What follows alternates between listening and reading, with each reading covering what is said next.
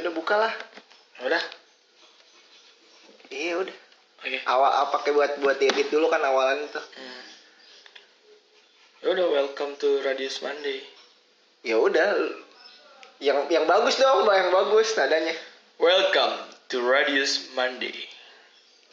A weekly podcast about social issue, current affair, and everything trending in Twitter, maybe YouTube, Instagram, etc.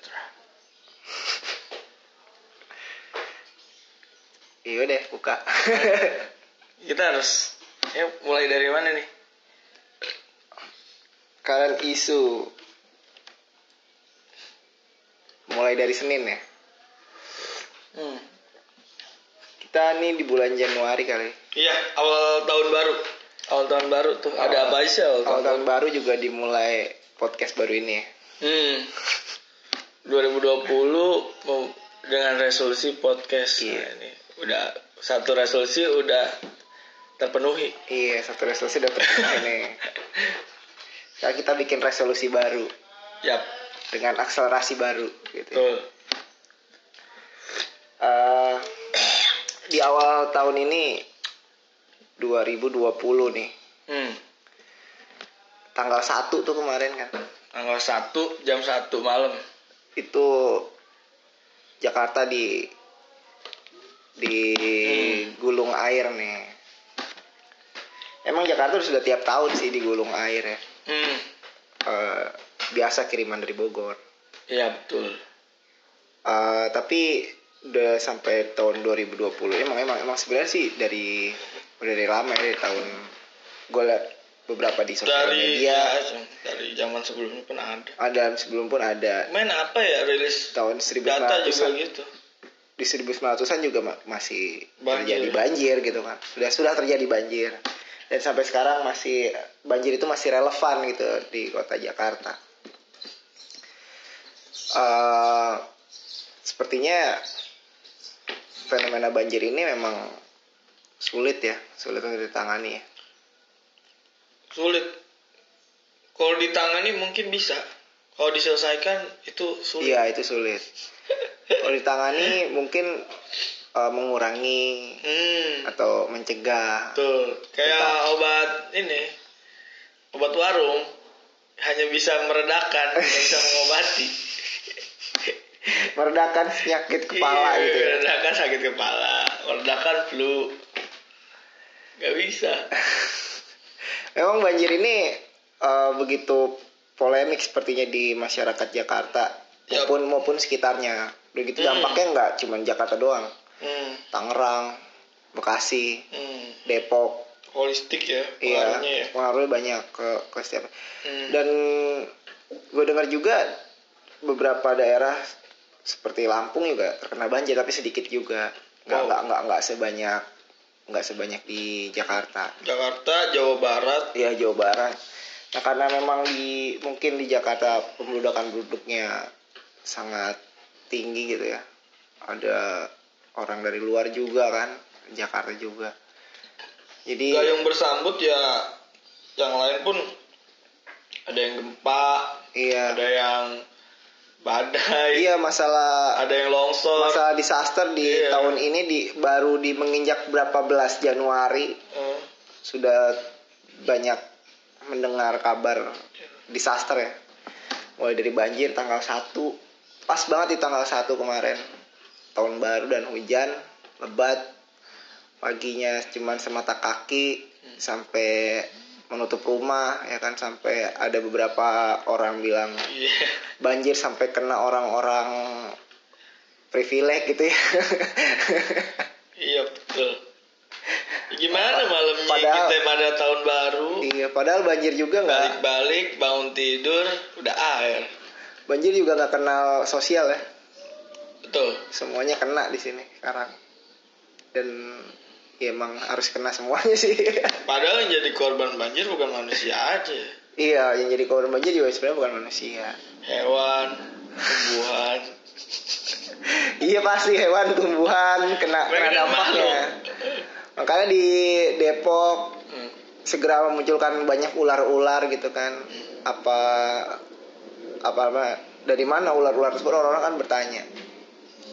Iya jelas sih tempat tinggalnya semakin kecil ya kan?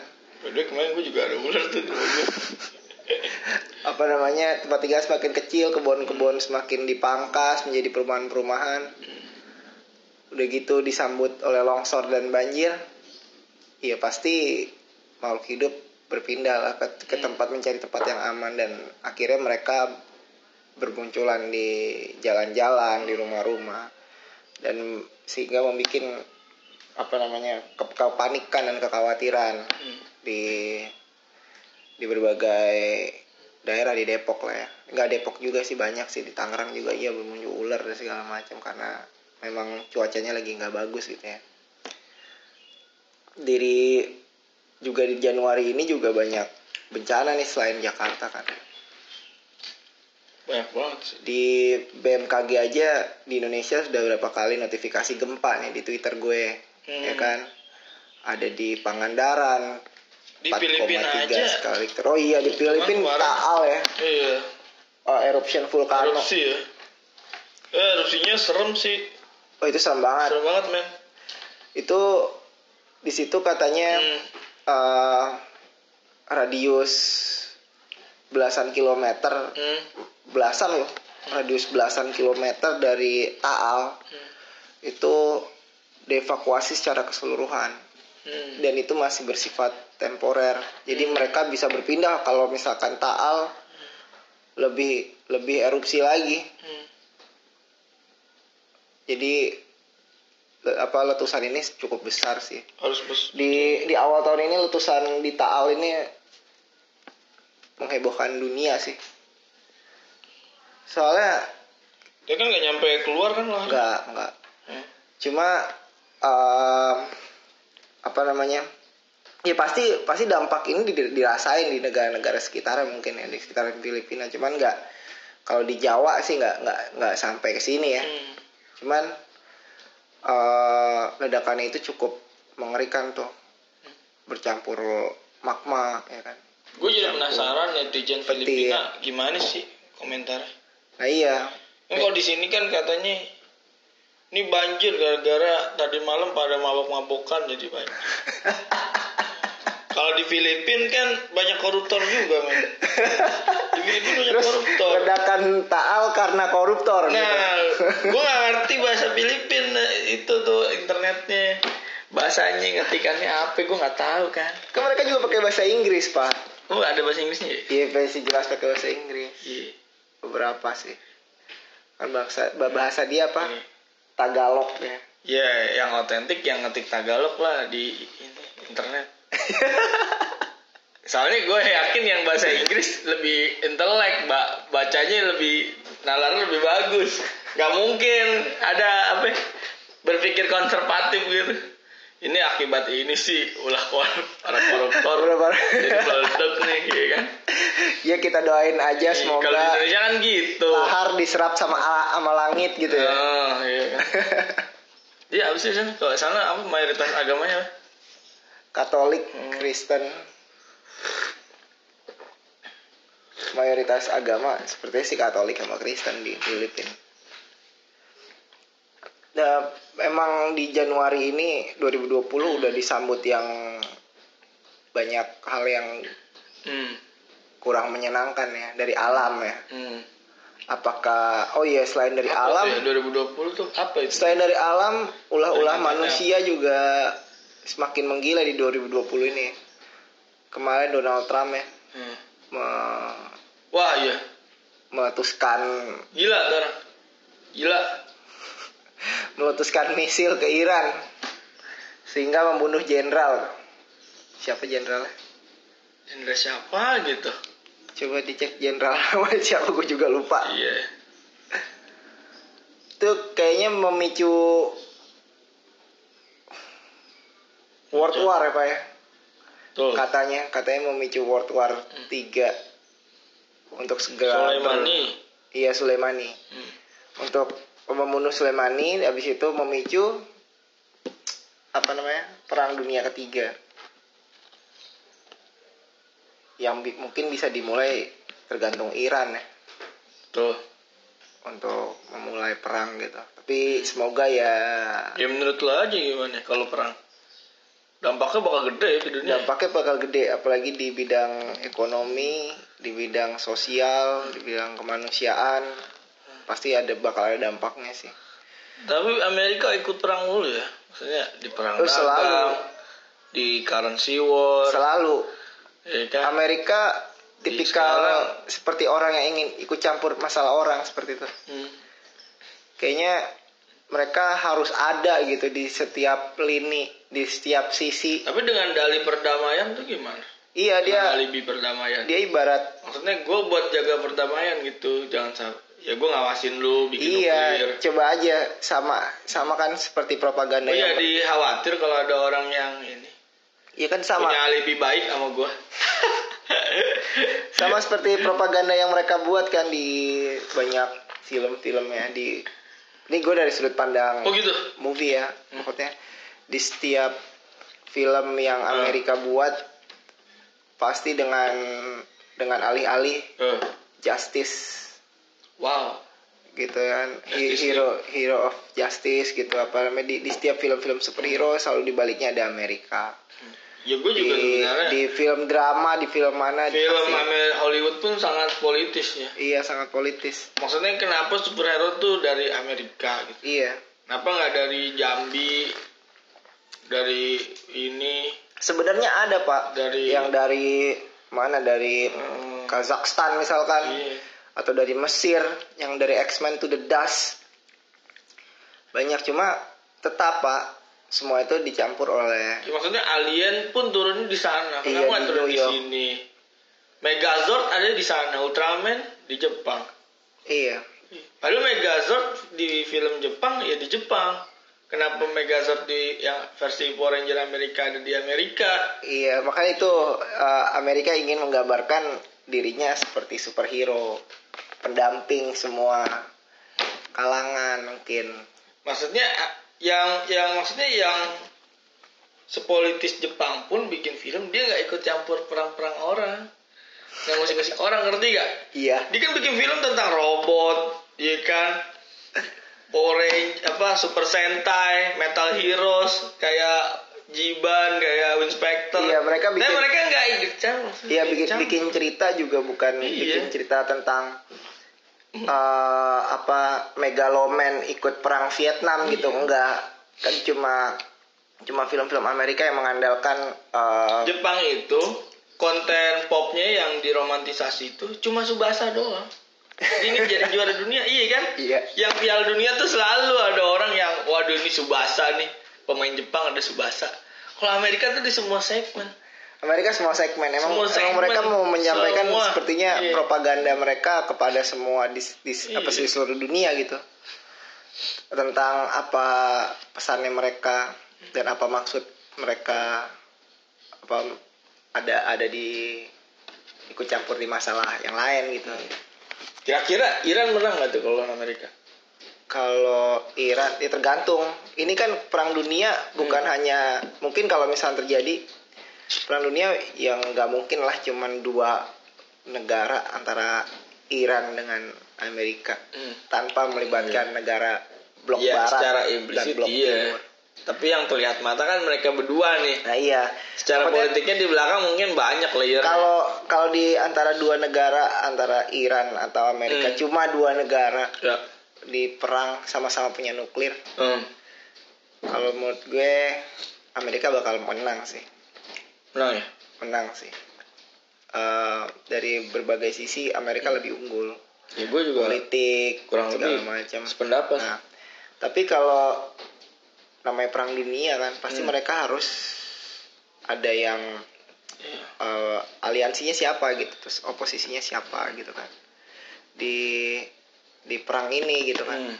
yang dukung siapa yang yang kontranya siapa jadi harus dica ah, mungkin- mungkin kalau memang terjadi dan jangan Hmm. sampai terjadi gitu kan eh pasti Iran bakal nyari bakal nyari teman-teman politik untuk Waduh. untuk menuai keuntungan dari si, si- lain sisi dari perang dunia ini sama sama Amerika pasti Amerika mencari sangat pasti sangat mencari Hmm. keuntungan dari perang kalau memang terjadi Ya, perang tapi kan kemarin yang gue denger juga eh apa namanya eh ya emang belum tahu ya tapi Hmm. kayaknya sih bakal enggak sih kayaknya sih nggak nggak akan terjadi perang dunia.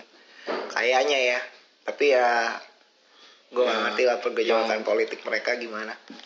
Di pelataran sih tidak tidak seperti terjadi perang. Iya. Ya maksudnya sekarang yang relevan itu ya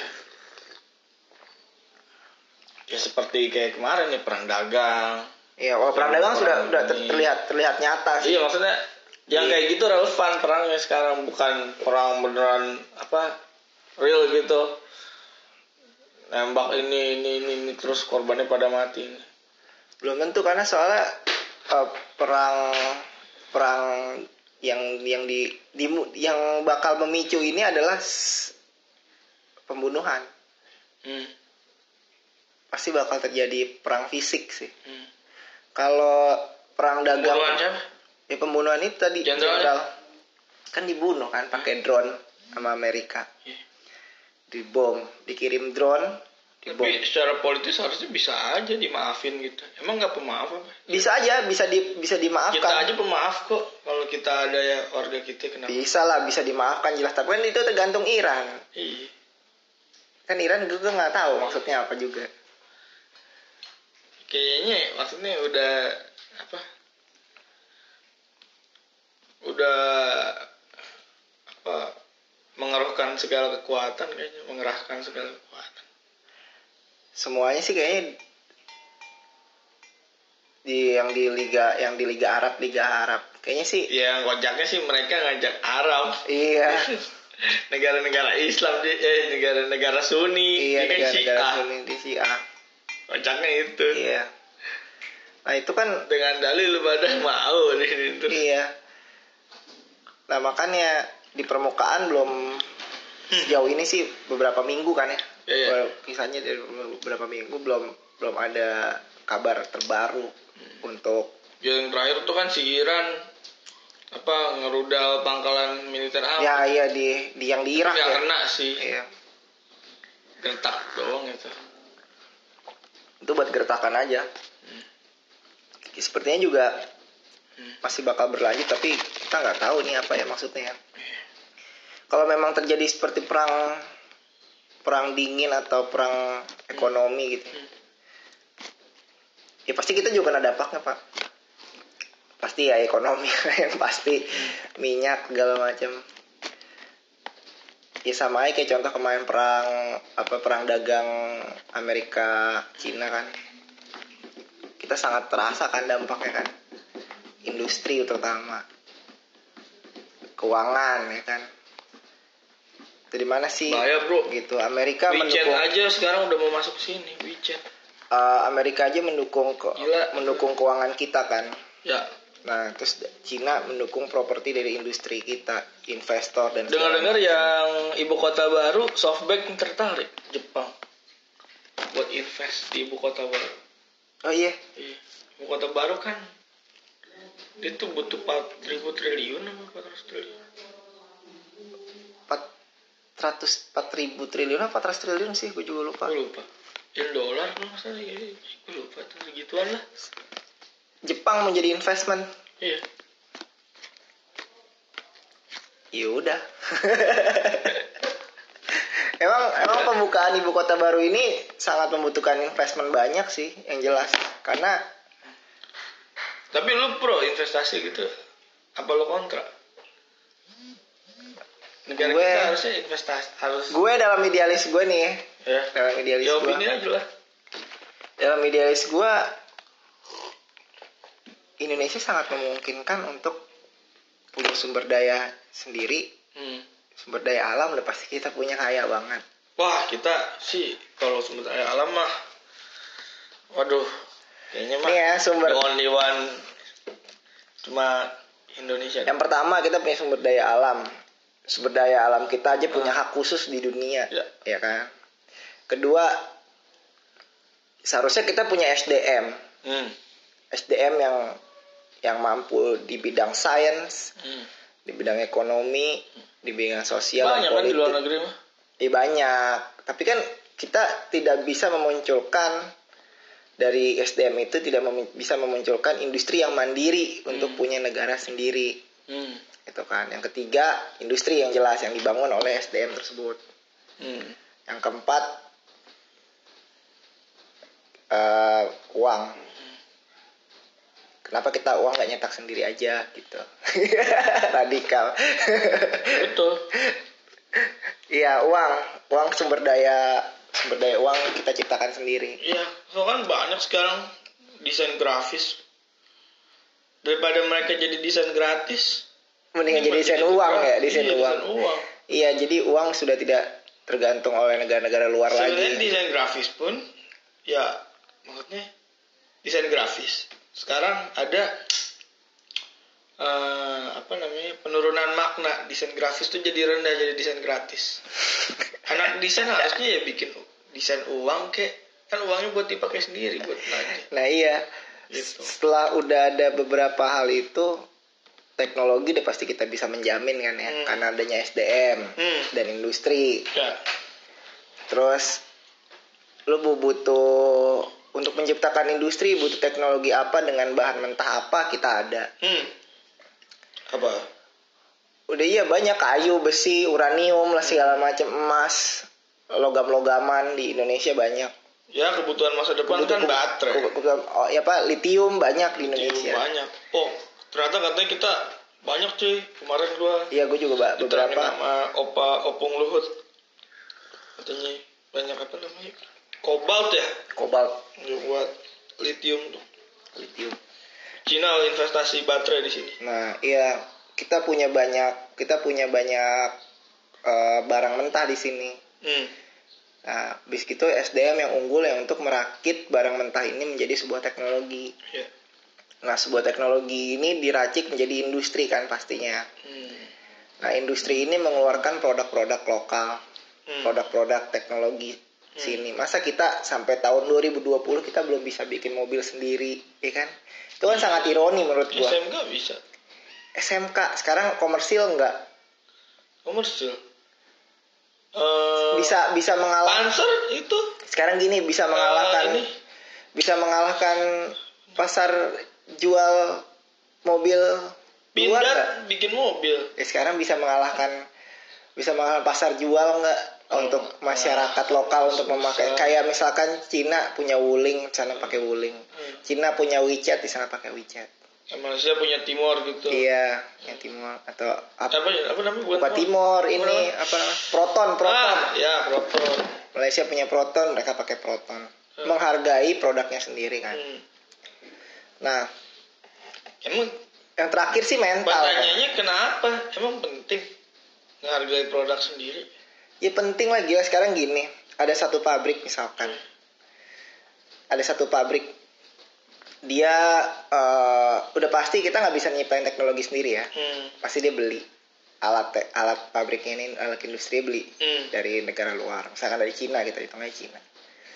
Beli dari Cina mesin pabrik. Dah. Kita punya ven- pabrik itu punya vendor barang mentah punya negara sendiri. Hmm. Punya negara sendiri.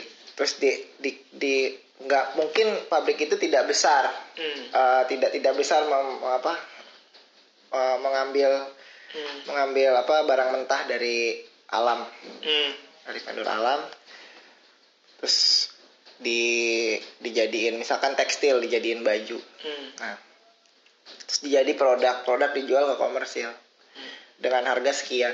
Sekarang investment dari Cina datang Hmm. ini pentingnya produk lokal ya investment dari Cina datang di sini menginvestment buka industri alat dari dia eh, SDM dari dia SDM yang unggul dari dia SDM yang bawah dari kita terus abis itu di apa namanya barang mentah juga dari kita otomatis kan teknologi Cina dari dari dari Cina sendiri menginvestment masuk pasti lebih murah Hmm. ya kan masuk barang-barang dari kita barang mentah. Hasilnya menjadi lebih murah dibandingkan kita yang punya kita sendiri ngerekuk alam kita sendiri. Hasil dari yang Cina buat sama yang kita buat pasti hasil lebih murah Cina. Karena Cina punya SDM sendiri punya alat sendiri. Dia cuma butuh Raw material doang. material doang. Dan dia juga investment di situ ya kan? Udah udah udah kalah tiga kali lipat ya kan? Kita apa namanya produksinya nggak begitu besar hasil sendiri dengan harga yang cukup tinggi dengan pro, apa hasil quality yang sama jelas kita kalah kalau kita nggak masif ya kan kan yang sekarang semua investment Cina Cina yang masukin ini barang jadi murah nah industri lokal karena kita tidak punya SDM sendiri dan kita tidak punya alat sendiri teknologi sendiri Hmm. masih beli di Cina Hmm. jadinya barang semakin membludak dong. Harga juga semakin tinggi. Nah kalau kita beli barang kalau misalkan produk lokal diunggulkan berarti kan harus masif. Kalau nggak masif jatuhnya mahal. Hmm. dan nggak berguna sama aja. Jadi a- buat apa kita beli barang lokal ya kan? Kalau terjadinya itu masif semuanya begitu teknologi dari kita kita sendiri yang buat alam juga dari kita. Uang kita udah nggak bisa ngomong lagi orang uang kita cetak sendiri misalkan ya kan semua teknologi dari kita SDM dari kita otomatis harga yang ditawarkan oleh industri lokal semakin murah dan akan semakin canggih untuk di Hmm. di riset yang maksudnya di, di, dikembangkan gitu teknologinya nah, kita kan mas- sekarang teknologi masih mengandalkan Negara kita Luar. kalau perang tuh siap masih. kalau menurut gue negara kita perang perang bakal jadi ini sih negara yang diperkosa banyak negara menurut gue serem juga ya. iya kita Tapi kita nggak punya keunggulan sama sekali. kita cuma unggul di alam SDM kita nggak punya Ya. SDM oke punya tapi tapi tapi Nggak, nggak di alam banyak perannya apa buat buat perang apa ya alam? ya banyak lah Apa? sekarang kalau misalkan apa namanya ya kan negara negara yang berperang pasti memerlukan industri yang banyak dong minyak ya kan Hmm. kayu besi Hmm. untuk untuk untuk membuat ya untuk untuk memproduksi Berarti lebih ke daya tarik ya. Iya, jadi- ya secara politis nggak mungkin negara yang pengen perang apa eh, ngebuang kita. Iya, nggak Karena mungkin. Mereka butuh kita. mereka mereka pasti butuh kita dan dan mungkin kalau terjadinya perang Tapi dunia kalau dikolonisasi kita jadi negara bagian, terus kita orang Indonesia ke mana? ya ban- jika bakal kalau misalkan eh, misalkan ada dampak ya dari jelas dong orang Indonesia berarti nggak ada poinnya dong. iya nggak ada powernya dan nggak ada poin Cuma SDM eh itu SDA-nya menurut doang. gua ya itu menurut gua itu SDA aja SDM oke. Kok miris kita banget tuh bro ya? kita punya SDM misalkan. Hmm. Ya, sekarang kita punya SDM lah pasti ya kan? SDM unggul bla bla bla. Berapa persen sih? Berapa persen? Cukup kecil SDM unggul. Sekarang aja kemarin digembor-gemborkan SDM unggul. Berarti kan itu permasalahan. Waduh. Iya nggak sih? Ayo gencang-gencangkan SDM unggul. Berarti kan itu permasalahan Emang SDM kita nggak unggul? Iya kan kenapa ada semboyan SDM unggul ayo itu kan pemecahan masalah dong iya kan Hmm, betul sih. Iya kan? Ayo SD Indonesia maju, SDM unggul. SDM unggul maksudnya apa? Ini kita berarti kan SDM kita nggak unggul kalau misalkan ayo SDM unggul. Sejauh ini kita masih ngomongin SDM. Society kita cuma ngomongin uh, bagaimana caranya menaikkan kelas. Wow. menaikkan kelas SDM kita, ya kan? Jadi sebenarnya apa sih tujuan? Jadi kalau misalkan kita jadi perang, misalkan perang nih, jadi tujuan kita sebagai bangsa tuh apa? apa maksudnya tujuannya apa mau unggul apa mau punya kelas apa mau jadi yang paling privilege apa yang jadi kaya apa gimana untuk sekarang sih kayaknya saya cukup rancu ya. Cukup rancu ini. Indonesia ini Indonesia ini arahnya apa? Sudah ya mungkin gini deh bo- boleh bisa disimpulkan bahwa Indonesia umurnya masih begitu belia ya. Hmm. 74 tahun. 75 atau 74 74 70 70 tahun anak hampir 80 tahun Hmm. eh, negara ini merdeka. Merdeka terus kita beri dengan kaki kita sendiri. Selama 8 hampir 80 tahun itu masih cukup belia. Dan sampai 80 tahun kita masih ngomongin SDM sedangkan sedangkan eh, oke kita kita bakal ngebandingin sama negara-negara di luar ya negara-negara yang maju itu udah udah membuat teknologi dan apa. Dan kita masih ngomongin SDM dari situ aja udah kita bisa bisa lihat bahwa kesimpulannya eh, semua kita kita di sebagai makhluk hidup di Indonesia ini melihat di jalan atau di mana di sekitar kita di di di setiap hari Senin kita jalan gitu ya. Semuanya kan produk produk luar gitu kan. Yang jelas pasti kita konsumen kan pasti konsumen utama di Asia Tenggara. Konsumen terbesar negara konsumsi. Ya pasti masih konsumtif lah. Orang kita aja ngom- masih ngomongin SDM gimana. SDM unggul. Gimana caranya menangkan SDM unggul? Setelah SDM unggul misalkan ini program SDM unggul berhasil berarti kan industri unggul. Ya kan? Industri unggul jadi berarti produk lokal unggul. Enggak, maksudnya SDM unggul pun kan ya jargon. Iya jargon Dan gua pun baru notice bahwasanya indikator SDM unggulnya itu setelah Nadim ngomong bahwasanya ini apa kita nggak butuh siswa yang menghafal, kita butuh yang bisa nalar. Hmm. itu aja kita baru itu aja Itu maksudnya baru melalui Menteri Pendidikan dia ngomong indikator SDM unggul. Sekarang apa indikator SDM unggul? Bias semua orang Iya, bingung bias. gimana caranya jadi unggul. Apakah gue dengan jadi yang paling kaya? Apakah itu Enggak, indikatornya? enggak. Kalau menurut gua enggak menjadi Apa kaya. yang gue yang paling mewah? Enggak, enggak Iya. jadi paling kaya, paling mewah menurut gua. Apa menjadi apa? Orang-orang yang kalau selfie cermin ditutupin mukanya pakai iPhone 11 Pro? Hah? Maksudnya itu yang unggul atau apa? Apa? Gue bingung indikatornya apa? Yang indikator yang yang jelas tuh baru itu doang yang dibilang Nadim. Bosannya Tidak yang bisa nalar, tidak Nalar, menghafal. Iya. Maksudnya itu oh ini. Maksudnya relate sama semua orang. Iya. Untuk memulainya ya, bahkan orang-orang di kampung pun bisa memulai dengan konsep oh iya anak gue nggak jangan dihafal. Dia harus Harus nalar. Iya. Iya. Coba mana lagi indikatornya? Nggak ada. Enggak ada belum belum ada mungkin. Jadi ya se- negara kita aja masih sebatas ngomongin indikator bagaimana SDM unggul kan. Hmm. Iya udah jelas. Kita tertinggal berapa ratus tahun dari dari dari mungkin berapa puluh berapa ratus tahun mungkin bertahun-tahun dari negara-negara lain. Dan dan kita negara kita itu adalah kaya dengan apa sumber daya alam. Udah yang ba- baru kita punya dan itu berkah dari yang maha kuasa gitu ya. Berkah dari alam gitu ya. Kan Iya. karena itu banyak yang sering doa bersama mungkin ya. Iya, untuk mengirim ke laut gitu ya. Larung. Larung gitu. Ini larung ke pantai selatan ya. Yang ada Nah. Ngebahas apa nih selatan? Nah iya, jadi kan negara kita ya masih setara itu pak.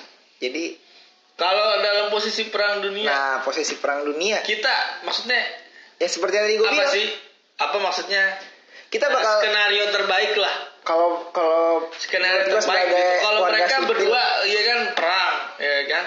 Apa skenario terbaik yang bisa kita lakuin? gue sebagai orang sipil deh warga-warga tuh harusnya ngapain dan mulai sekarang enggak tuh sih enggak bersikap dan punya mentalitas seperti apa sebenarnya sih nggak harus ngapain ya kalau menurut gue nggak nggak eh kita sebagai sebagai sipil nggak harus ini harus nggak nggak sih menurut gue ya menurutnya opini gue nggak nggak nggak nggak ke situ maksudnya kalau memang terjadinya perang dunia tiga. Gue gak ngerti bakal muncul di daerah Pasifik ini pasti pasti banyak banyak pengaruh yang pasti ya. Kalau Iya. misalkan aliansinya ke mana-mana kan war- apa negara timur negara barat. Mungkin Indonesia menjadi titik temu kayaknya deh. Titik temu antara perang di lini Pasifik. Jadi Indonesia bakal banyak jadi jadi tempat trans transmigrasi mungkin dari migrasi ibaratnya kalau pada perang Indonesia tuh jadi apa rest area. Iya jadi rest area. Jadi tempat-tempat dia pada Iya, tempat pada ngisi gas Iya. makan baru pergi lagi. Ah.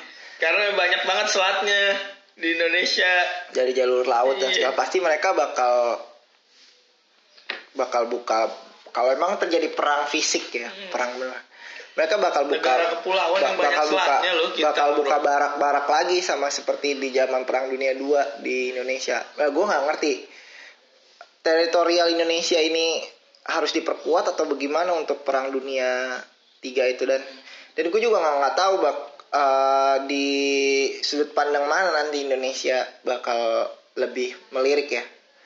At- di pihak Iran misalkan dari mulai dari Iran dari Amerika atau di pihak pihak Amerika. Gitu kan gue nggak tahu kan. Nah abis itu kalau memang terjadinya perang di Pasifik nanti untuk perang dunia tiga eh Indonesia bakal menjadi seperti apa gitu ya mungkin bisa jadi jadi tempat rest area bisa bisa aja.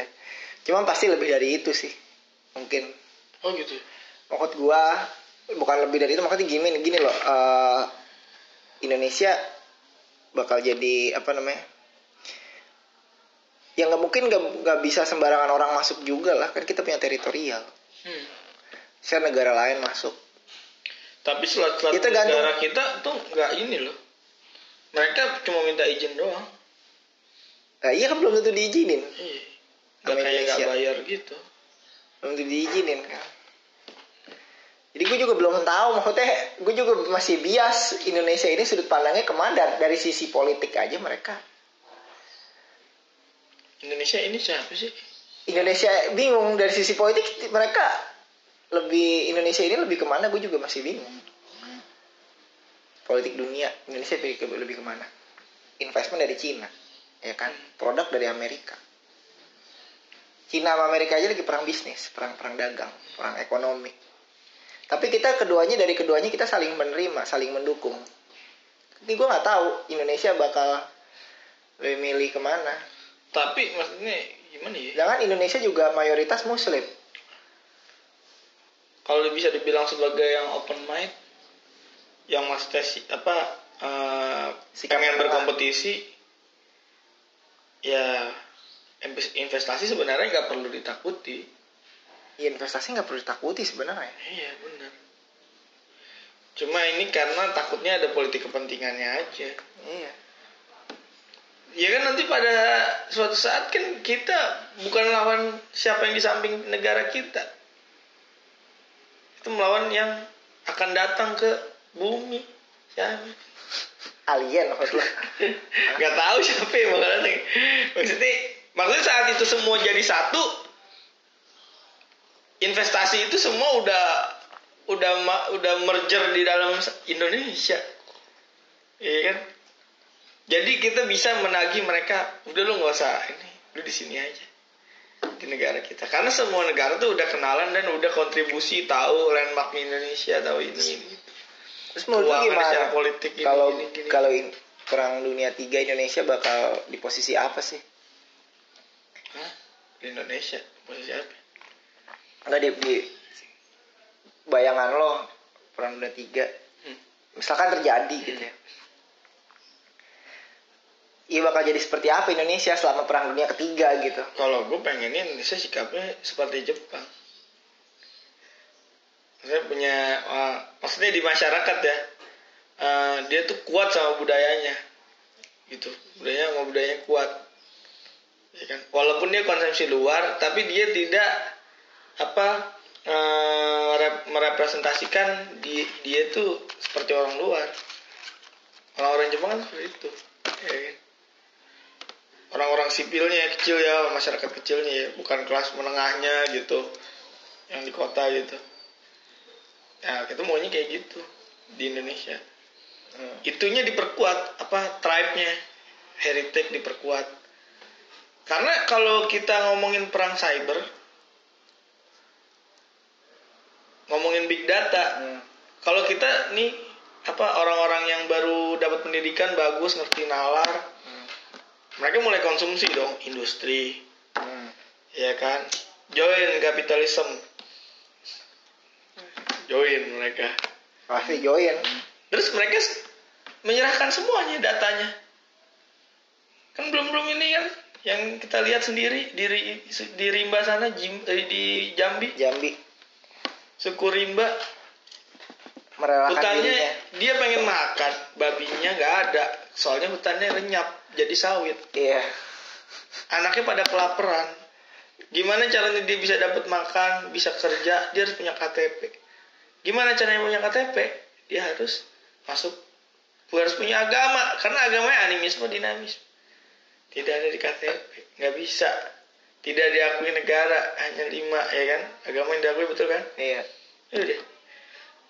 Saat itu terjadi, kalau kata gue mending orang rimba ya still rimba. Makanya jangan diganggu. iya Tribe-nya mereka jangan diganggu. Karena one day kalau kita jadi kita punya choice-nya banyak. Gua tinggalnya di cluster di rumah sini Kalau gua mau pindah ke Rimba, Kalau ya. gua mau punya gua punya choice, gua bisa pindah ke gua pengen ke Rimba, enak ada Rimba. Gak perlu gue nyari jauh-jauh ke Amazon, gak perlu. Dan bahasanya gue bisa nalar lagi. Iya. Orang-orang sini, iya kan? SPOK nya sama SPOK Ya, nya kan sama. Secara fluennya bisa. salah budaya juga masuk Iya, maksudnya kita tuh kaya banget. Iya. Udah lah maksudnya kita tuh tetap amfibi dengan budaya kita kuat, tapi kita konsumsi mereka bukan buat jadi mereka. kasus eh, apa Karena kalau kita masuk dalam game mereka, udah beneran kita beneran nggak bisa kompetisi nggak bisa, udah telat. Karena semua ini yang buat mereka, ilmunya riset R&D mereka, Ah. ilmu ekonomi R&D mereka, Iya. ilmu apalagi teknologi R&D mereka, Ah. pengobatan R&D mereka. Maksudnya mereka tuh mendominasi. Negara lain punya R&D dan patent, iya tapi Amerika enggak. mereka still lead di semua industri. Kita gabung industri, kita nunduk sama iya leading Ngel- ngelit R&D ke dia kita nggak Iya, kita nggak makin negara kita nggak bisa nggak ada R&D mau spend duit buat R&D nggak ada men nggak ada Iya makanya menurut gua kasus eh, rimba di Jambi itu ironi sih menurut gua hmm. ironi sangat ironi. Hmm. iya ya ironi Bayangin 2020 men. Ini 2020 ironi sih menurut gua. Antara kesenjangan sosial yang dia rasakan karena hutannya ditebang dan dia harus survive di welcome to the jungle gitu ya. Bukan bukan Iya. jungle dalam tanda kutip jungle hutan gitu ya. Hmm. ini lebih brengsek lagi dibanding hutan gitu. Ya maksud gue pengen yang tribe kayak gitu tetap ada. Itu iya. Gue yakin mereka punya choice juga. Dan anak-anaknya pun kayak apa sih? Baduy. Sekarang kita bisa lihat baduy di stasiun kereta. Di kayak ini komuter. Iya kan? Kita nggak ngelarang dia. Tapi mereka sendiri yang punya waduh gue pengen lihat nih gue pengen nyobain. Dunia luar gitu ya. Dunia luar. Udah itu dia balik lagi. Balik lagi ke Iya. tribe tribe lagi. Ke tribe lagi. Ah. kita pun juga pengen tribe-nya Baduy tetap ada. Gue pengen tahu Baduy dong masuk. Kalau gue misalnya nggak into it ya udah gue cabut lagi. Iya. Gitu. Maksudnya itu loh kehendak bebas kita being kita iya tuh. choose choose nya lebih banyak pilihannya iya. banyak. Gue pengennya kayak gitu. Ini beneran pilihan A mendominasi. Ngekis pilihan B. Iya makan. Iya. Makan datang pilihan C. Dimakan Iya. lagi sama yang disruptif. Iya disruptif. Sebenarnya disruptif tuh kan harusnya nggak perlu ada. Adaptif lah. Kayak industri aja sekarang datang online taksi. Taksi yang apa konvensional bingung nggak pakai aplikasi. Ah. disruptif. Demo. Wuh, Jadinya- bosen banget demo. jadinya kayak kayak kayak ini ya bukan kayak kalau ini apa namanya? Eh, bayangannya kayak gak dibiarkan menjadi salad gitu ya analoginya Hmm. Eh, dibiarkan menjadi bubur gitu ya tercampur aduk Hmm. sama rata ya betul jadinya nggak nggak dibiarkan berbeda gitu ya Hmm. antara tribe dengan orangnya biarin aja orang yang tribe tribe gitu ya Iya. yang modern yang modern gitu tapi ya na- ya itu pembangunan itu yang menggusur mereka kan pembangunan industri ya kalau kata gue ya salad harus tetap salad jangan jadi bubur. iya Soalnya kalau jadi bubur ya dom- dominasi nasi. iya mendominasi nasi benar Kerupuknya jadi halus, ayamnya Ayam jadi halus. Kalau kalau apa? Kalau salad masih ada bentuknya. iya masih bisa kita Tomat still tomat, satu-satu iya nanas still nanas, udah gitu aja. selada still selada, selada Eh, gitu iya. Mereka tetap bisa jadi diri dia walaupun sama-sama pakai mayones. Itu aja. Nah iya seharusnya ya. Sayuran dari kita, mayonesnya dari barat. Iya. Udah gitu aja. Itu bener. Maksudnya bagus tuh analoginya. Ya, jadi seharusnya ya seperti itu aja gitu.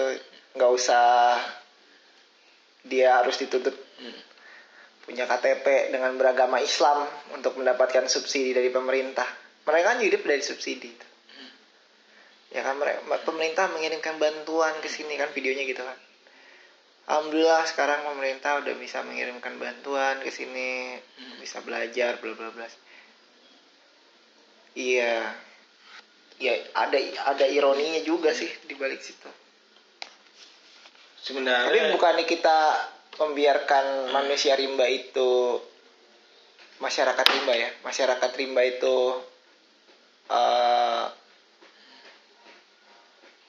hanya di rimba aja mereka nggak nggak nggak nggak perlu tahu dunia luar bukan bukan, bukan. bukan mereka ya udah tinggal di rimba Tapi concernnya juga bukan di KTP sih sebenarnya gue. Concernnya ini di hutannya udah itu aja. Mereka nggak akan terpikir seperti itu kalau hutannya nggak ada. Tapi bakal nanti Kalau hutan rantai makanannya tetap ada, rumah babinya rumah masih ada. rumah mereka juga bakal lambat laun bakal tergusur karena bakal ini adalah tanah milik negara dan kalian tidak tidak memiliki tanah ini kalian harus pergi mungkin mereka bakal pergi nanti dikasih tempat tinggal subsidi rumah susun Ya itulah maksudnya kan eh, nggak pakem loh. Pemerintah itu kan bukan bukan bikin apa? Bukan bikin aturan tapi bikin kebijakan. Kasihlah kebijakan sih hutan ya maksudnya jangan masukin jangan sama regulasinya sama se Indonesia. Bahwasanya mereka harus punya mereka kan tanah tanah adat bilangnya bingung punya mereka bukan. Iya. Mana suratnya? Ya nggak punya. Ya Nulis punya aja nggak bisa. Iya. Nulis mungkin bisa tapi Iya. dengan bahasa mereka. Iya, maksudnya nggak mana suratnya? Ya nggak surat. orang mereka juga bilang kita takut melanggar karena kita takut dimakan harimau kan Hmm. Ya emang kepercayaan dia adatnya begitu hari apa harimau dijadikan Hmm. sebagai animisme atau apa toteisme mungkin Harusnya itu Ya, satir Iya. pemerintah. Berarti siapa di sini yang mau makan orang rimba? iya kecuali harimau Ada harimau. Kalau harimau apakah pemerintah harimau? mungkin ya pastilah jelas namanya negara udah pasti seperti udah pasti seperti binatang buas yang Kalau harimau berarti dia jangan bicara ham dong pemerintah. Kan dia harimau, hewan. Dia bukan manusia. kayak ya kan emang negara dianalogikan seperti Ya kayak Machiavelli lah. iya ya kan? seperti leviathan gitu kan Eh, binatang binatang besar buas Hmm. galak tapi dia bisa bijak gitu makanya di situ bisa bisa bisa muncul sebuah ham Ya mungkin makanya mereka ngelihat orang rimba pun dengan kebijakan lah. iya Masa bisa sampai los sih sampai sampai hutan hilang tuh gimana? Gila aja. Gila. ya hutan hilang ya buat industri mungkin Ya, ya, ya sekarang balik lagi. Hak asasinya dong dilihat. ada ada hewan Iya. ada manusia ada tumbuhan tuh di situ jadi ya emang gue Ingat juga nomor satu ketuhanan yang maha esa udah itu aja. Apa apa apa yang di apa yang di ini apa? Eh, apa di benak mereka Hmm, apa yang hasil dari kebaikan Tuhan apa? Ketuhanan yang Maha Esa apa? Hutan, hewan, tumbuhan, makanan manusia. iya, manusia Manusia, tumbuhan, hewan, dah udah itu aja kan. Baru dua ditekankan kemanusiaan yang adil dan beradab. Nah, di situ. Eh. Tapi ingat balik ke nomor satu. Tuhanan yang Maha Esa. Siapa nih di sini yang konsumsi Tuhan? Iya kan? hampir semua masyarakat mengkonsumsi Ya Tuhan udah. Animisme dan dinamisme. mengkonsumsi Tuhan lah Oke. jelas Tapi kenapa di KTP-nya tidak ada ketuhanan yang ini? ya makanya Harusnya agama ketuhanan yang Maha Esa dong. sebenarnya menurut gua ya adanya agama di KTP.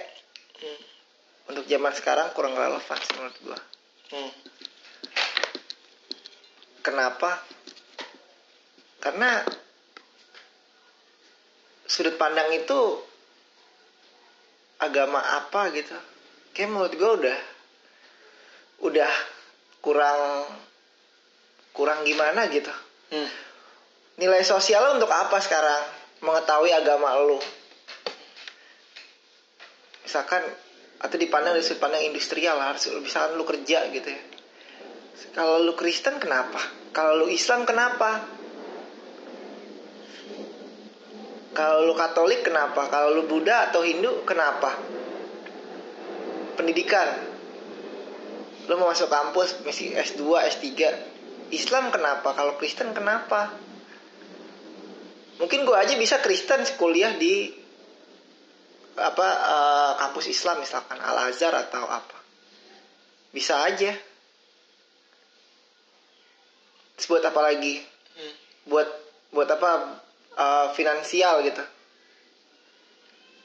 Lu mau minjem duit atau lu mau mau, mau ngapain di di fintech di bisnis fintech? Agama Islam gini-gini. Buat apa? Adanya tulisan agama di situ. Buat apa Buat mengkelompokkan. ya mungkin buat data ya kan? The big data gitu ya. Yang Islam berapa yang Kristen berapa yang Yahudi berapa yang ini berapa? Big data. Oke kita ngasih tahu ke pemerintah kita beragama apa tapi nggak usah dicantumin. Di KTP itu agama apa? Nanti bisa disalahgunakan. Wah lu Islam lu gini gini gini wah lu Kristen wah lu gini gini gini malah menimbulkan kerahasiaan yang nggak jelas lagi ntar. Ada konflik misalkan. Suatu saat ada konflik agama. Padahal gue nggak bersudut pandang itu karena agama gue Islam misalkan. Mungkin itulah ruang private seharusnya ya. iya seharusnya agama itu menjadi suatu hal yang private. Oh, oke pemerintah mau tahu silahkan. Tapi kita nggak usah make di di apa namanya di Iya, KTP nggak di, ada di- statement. di ada statement di KTP gitu untuk adanya agama kalau misalkan ya itu dia tadi ada konflik terjadi ada apa keras ke apa sa, sebab isu sara di mana-mana Sebenarnya semakin stem- memicu pak kocaknya manusia ini apa? Eh, bikin statement yang aneh-aneh gitu. Iya. Bikin statement yang gak relevan gitu. Kalau lu manusia, gue manusia. Lu perlu statement buat gue. Statementnya apa? Memanusiakan gue. Karena lu manusia. Gue nggak perlu tahu lu siapa, lu dari mana, apakah lu dari Banten, apakah lu ini apa, iya kan lu punya apa, gue nggak perlu. Kalau lu memanusiakan gue, ya udah, itu udah udah jelas berarti lu manusia, lu manusiakan gue, iya gue manusiakan lu udah gitu. udah sesimpel itu Sesimpel itu aja. Gak usah membawa-bawa po- apa topik-topik beragama. Topik-topik agama lu apa? Apa siapa lu siapa? Nggak penting menurut gua. Jadi ya udah biarkan mereka beragama ya biarkan mereka mengkonsumsi Tuhan masing-masing. Seperti ketuhanan yang maha esa bukan? Dengan keadilan sosial lu bagi seluruh ya rakyat statement lu Indonesia. ya lu kerja. iya. Kenapa harus ada statement sukses kalau kerja? Iya. Iya bener dong. Ngapain lu bikin statement sukses? Padahal ukuran sukses lo sama gue beda. iya. So iya. Eh, statement statement aja pakai baju kantor gue kerja.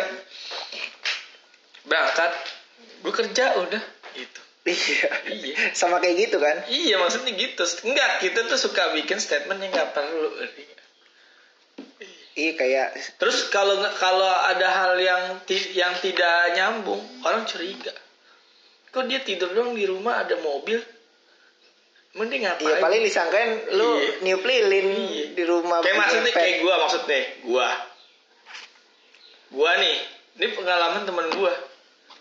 Dia apa eh, punya nasi padang. Ah, dia nganter padang untuk gereja. Hmm. dia orang Islam. Dia update story di, di gereja. Iya kan? Dipermasalahkan karena orang tahu dia Islam kok di gereja emang kenapa di iya, emang kenapa Iya, maksudnya orang harus tahu alasannya kenapa lo ke gereja. Eh, orang nganter nasi, coba kalau dia nggak jawab nganter nasi, orang tuh liar cuy, beneran wah ini bahaya, agama, gawat ini. lah. Itu kan ruang private tuh, Iya, itu ruang private Ah, Hmm. Seandainya dia bilang, lu kan nggak tahu hubungan dia sama Tuhan. iya Kayaknya gue seneng nih di gereja.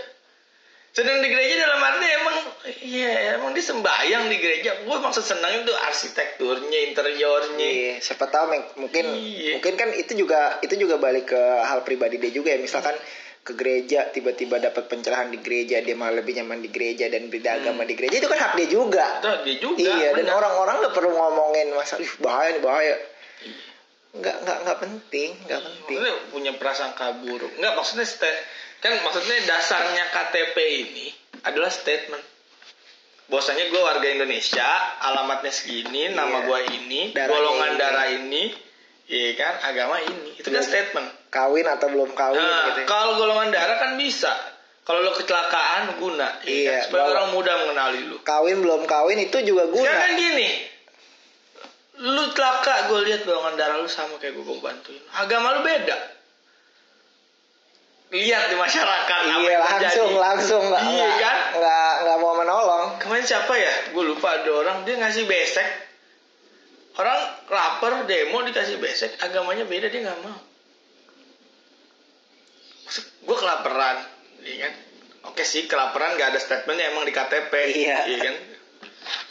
Sebenarnya dia mukanya lagi lapar lah, iya kan? Ah, Tapi dia tahu dia ini figur apa seleb, agamanya beda nggak mau. Gimana? nih? Maksud ini ini problem maksudnya. Iya ini problem. Makanya ruang private yang ditaruh di yang dibuat statement bahaya. Makanya eh, semua masalah dari mulai apa dulu mulai apa pasti kerunut ke masalah agama. Iya. Itu itu tuh itu riskannya. Makanya ya udahlah. Identitas.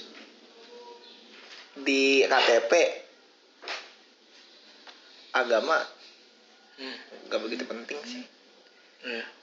jadi ya ya udah kalau yang ya bener kata kita nyambung kata gue yang tadi eh ya udah kayak emang pola pemerintah emang pengen pengen apa pengen tahu agama kita ya udah kasih tahu aja tapi nggak usah dikasih KTP gitu saat kita nanti pindah agama diproses misalnya gue pindah ke ke Yahudi misalnya ya. pindah ke Yahudi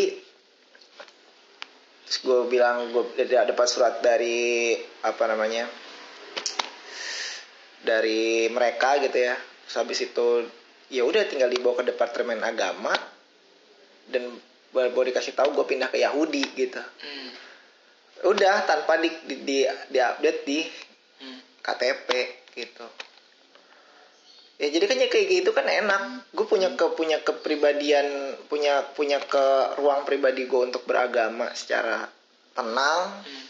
tanpa diganggu oleh statement agama lain Hmm. ya kan tanpa dikasih jadi jadi statement agama gue masuk ke ranah sosial gitu kan gue tetap bisa tenang bersosial dengan gue tetap memeluk Yahudi misalkan ya udah tanpa gue harus dijudge sama orang berbagai macam habis itu gue bisa beribadah tenang lagi gitu. Di sinagog gitu kan misalkan. Ikan kayak gitu kan jadi membuat orang lebih lebih tenang aja lebih damai aja. Karena lu di dari misalkan tuntutan lu ke, ke kantor Hmm. nggak dibilang lu nggak dibilang wah anjir si si ini Yahudi nih nggak dibilang begitu. Oh anjir nih si ini Kristen nih. Ah ini si ini Islam nih. Oh jangan-jangan dia ngebom nih. Lagi berjenggot berjenggot ya kan? Kalau yang berjenggot berjenggot kan biasanya kan orang udah udah gimana gitu kan? Wah anjing nih gimana nih? Ngeri juga gitu kan? Apalagi masuk ke mas ke ranah-ranah kapital gitu kan? Iya, iya. susah tuh orang-orang begitu diterima kan? Emang kan dari situ kan ya, kalau misalkan gue Kristen gue brewokan kenapa? Kenapa kalau gue Buddha brewokan kenapa? Gitu kan? Ya kan ada statement-statement ini kalau brewokan Islam gitu kan? Kalau ini Kristen kalau itu gini. Ya menurut gue itu nggak penting sih. Jadinya ya udah di, di ini aja deh mendingan. Ini aja sih opini aja ya. Iya, harus maksudnya demi ketenangan Itu coy. Demi demi demi ketenangan gue beragama gitu. Mau gue agama apa Jawa apa namanya? Kejawen? Bukan agama sih itu kepercayaan kejawen. Ya gue berkejawen dengan tenang gitu. Tanpa harus gue menyembunyikan kejawenan gue dengan atas nama Islam maupun Kristen ya kan? Kan kalau orang kejawen di KTP nggak kejawen. Islam misalkan di KTP atau nggak Kristen di KTP Iya maksud gue seperti itu. Ya kalau gue misalkan mau ikut siapa namanya Lia Eden gitu, gue tetap pakai Muslim gitu, ya kan tijel nggak nggak nggak jelas, ya kan nggak jelas tidak memunculkan Ini juga itu jelas. kan cuma kata yang dimantrai ya. Iya kata yang dimantrai dan dipercayai semua. Sebenarnya kalau itu kan nama yang dikasih orang tua gue. Gue juga sebenarnya nama gue bukan yang ada di KTP gue sih. Gue biasa hari-hari nggak dipanggil seperti di KTP. Misalnya, Hmm. gue biasa dipanggil Ucok, ya nama gue Ucok.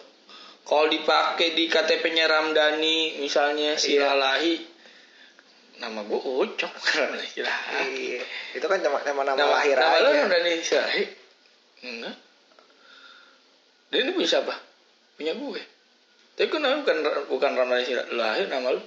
Ya nama gue Ucok. Gue biasa panggil Ucok. ya itu kan bebas-bebas aja sebenarnya. Iya, bebas-bebas itu kan, Itu kan yang di KTP itu nama lahir. Iya. nama lahir kalau emang lu dipanggilnya apa misalkan JJ apa Jojo ya kan ya nama lu Jojo gitu kan Iya, Jadi kenapa KTP itu penting banget. iya itu penting buat negara Buat buat, negara. big data besar negara penting untuk mendata untuk untuk perihal konstitusi perihal hukum berapa penting cuma cuma ya kalau diba- dibawa-bawa menjadi kayak polemik sosial lah masalah apalah bisa masalah kerunut lah dari masalah bencana sampai masalah apa Oh. Berarti kesimpulannya apa nih? jadi nggak jelas gitu kan real KTP ini ya kesimpulannya sih di tahun 2020 ini banyak banyak banget ya Nah, kenapa dari tadi kita ngomongnya dari bencana sampai ini, kita merunut ke belakang. Hmm. Sementara itu maksudnya gila. Gila banget.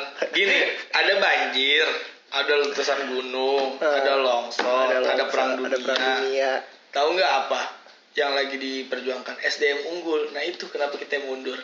Kenapa di saat semua orang berkompetisi saling ini negara saling serang. Kita mau mau SDM unggul dulu. Iya kan SDM gila. harus unggul dulu. Itu makanya maksudnya podcast kali ini kita ngomongin ke belakang sampai ke KTP karena apa? KTP ini penting bagian dari big data. Iya bagian dari saat big perang data. big data kita bisa dikontrol semua.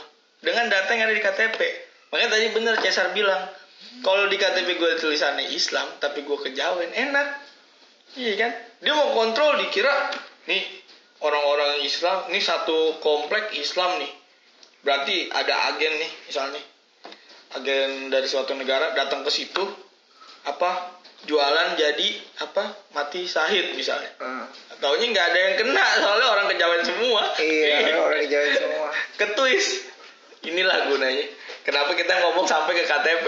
Iya karena KTP penting banget. Karena KTP penting banget. Bagi semua bagi semua polemik lah. mau mau itu bencana mau itu isu sosial perang dunia KTP tuh penting dan dan yang jel- yang nggak jelas lagi kan Indonesia ini Hmm. pakai jargon SDM unggul itu Iya, nggak SD unggul. Kita sekarang udah mulai negara mau perang dunia ketiga. Sementara teknologi itu semua berbasis data, big data. Indonesia mengintegrasikan data kewalahan. Satu dia mau mulai integrasi data KTP, nggak bisa. Malah dikorupsi. Gila, iya kan? iya Bener. Makanya kita ngomong sini semuanya biar nalar. Ini nih KTP nih, ya. Lu nggak usah pakem-pakem banget sama KTP. Itu cuma sekedar benda. Sekedar benda aja. Iya, sekedar cuma benda sekedar aja. Iya kan RFID atau apa. Dikasih tulisan, dikasih foto lu udah. Lu bisa ubah muka lu kok, operasi, ubah nama lu, ubah rumah lu. iya kan? bisa dirubah-rubah Iya, semua Bisa dirubah semua. Tenang aja, nggak usah khawatir. Sebenarnya perang itu kita udah menang berarti dari awal. Kalau kita gagal nih integrasi data KTP, udah. Ah, Say thank you buat Setia Novanto ya kan. iya buat korupsi KTP-nya Solusinya perang dunia ketiga kita udah menang berkat Setia Novanto. Oke. Jadi podcast kali ini dikelarkan oleh Setia Novanto gitu. ya. Terima kasih buat Setia Novanto Oke. untuk See you next episode. untuk korupsinya. Yaudah, see you next episode.